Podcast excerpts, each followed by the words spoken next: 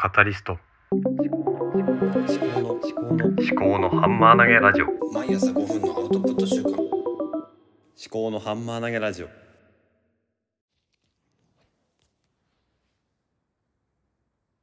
今回は非常にワクワクしています。新しいポッドキャスト番組。ポッドキャストサイという番組が始まりました。これはクロニクルの野村貴文さんと元古典取締役の高知さんの番組なんですけどもまだねあのエピソードを聞いてないんですけどもちょっとツイッターを開いて見てみたらタイムラインに高知さんが新番組始まりましたって言っててちょうどねあのミンラボ2がもう終わるっていうことでそのエピソードを聞いてたんですよね。ででもまだポッドキャストは続けるとか発信活動は続けるっていう話をされていてどんな番組やるのかなと思って気にしてたんですけどもそしたらもうこんなすぐに始まっててしかもそれが野村さんとの番組だっていうことでいやーマジでね耳足りないですよ。本当にね、まあ、クロニクルの番組、まあ、全部フォローしてるんですけどグリーンインパクトとかアースコープとかね。ニュースコネクトでしょ？あとは最近ちょっとみんなのメンタルルームの方ね Audible ちょっといろいろ考えるところあって Audible は解約したので Amazon Music で聞くようにしててでしょ？あと何かあったっけ？忘れちゃいましたね。あ経営中毒ですね。そう。グリーンインパクトは地球の気候変動対策のやばいビジネス。でしょ？うん。あそうだな。あとはこの間天海図っていう TBS ラジオの宇賀夏美さんの番組の方にも復帰されていてそれがポッドキャストで聞けるんですね。だからポッドキャストでも聞いていて。なんかいろんな番組を聞いていくとなんか野村さんのあの生活とかなんだろうな活動がこうパズルのピースのように組み合わさってあここで言ってたことはこれだったのかみたいなねそういうのがね出てきたりして面白いですね。まあ今ちょっとね期待したいのは Voicy の風呂敷畳人ラジオそちらのリブランディングがいつになるのかなっていうのがずっと気になってるところですね。 Voicy の、特徴っていうのはリスナーとのコメントがあったりとかライブ配信があったりとかあとは他の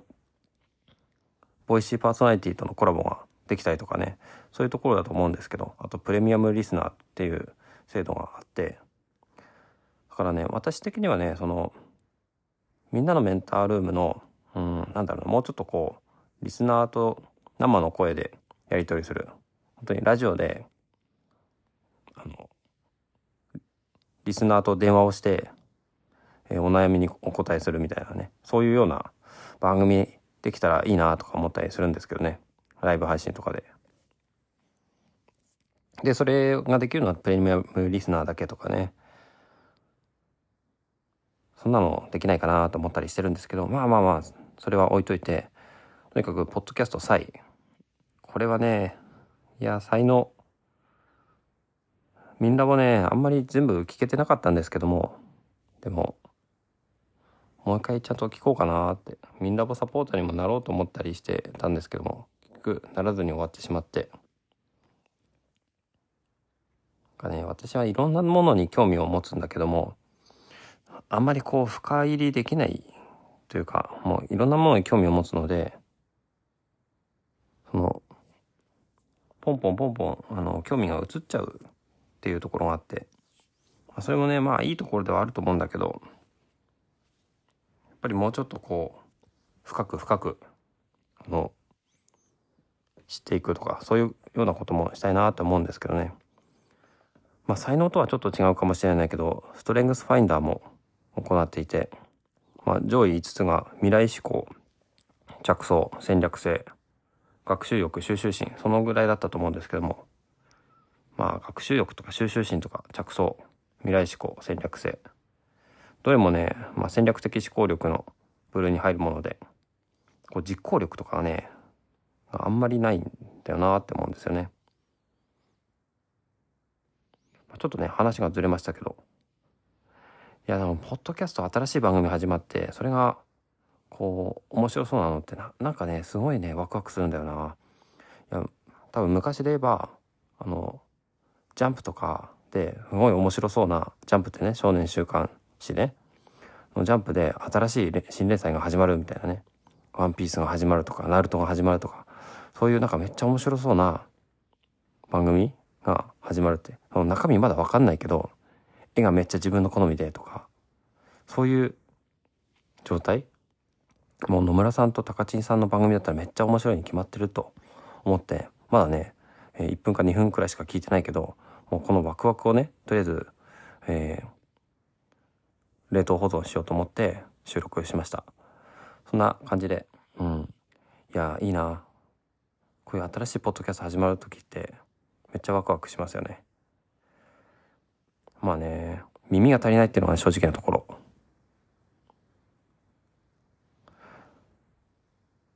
なんだろうな。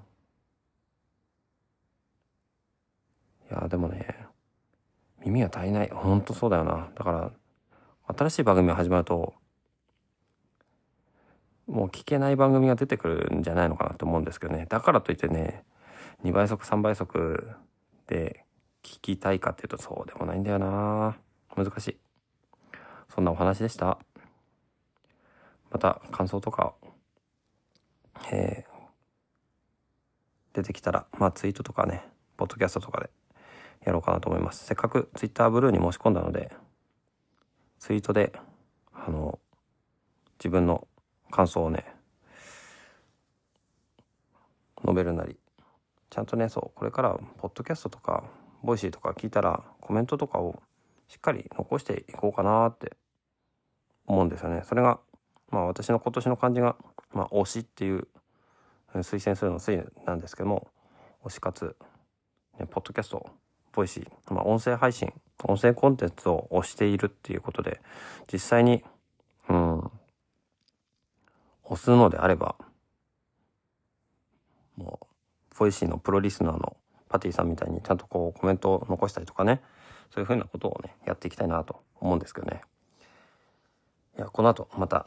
ポッドキャスト SAI 続き聞きます。ではまた。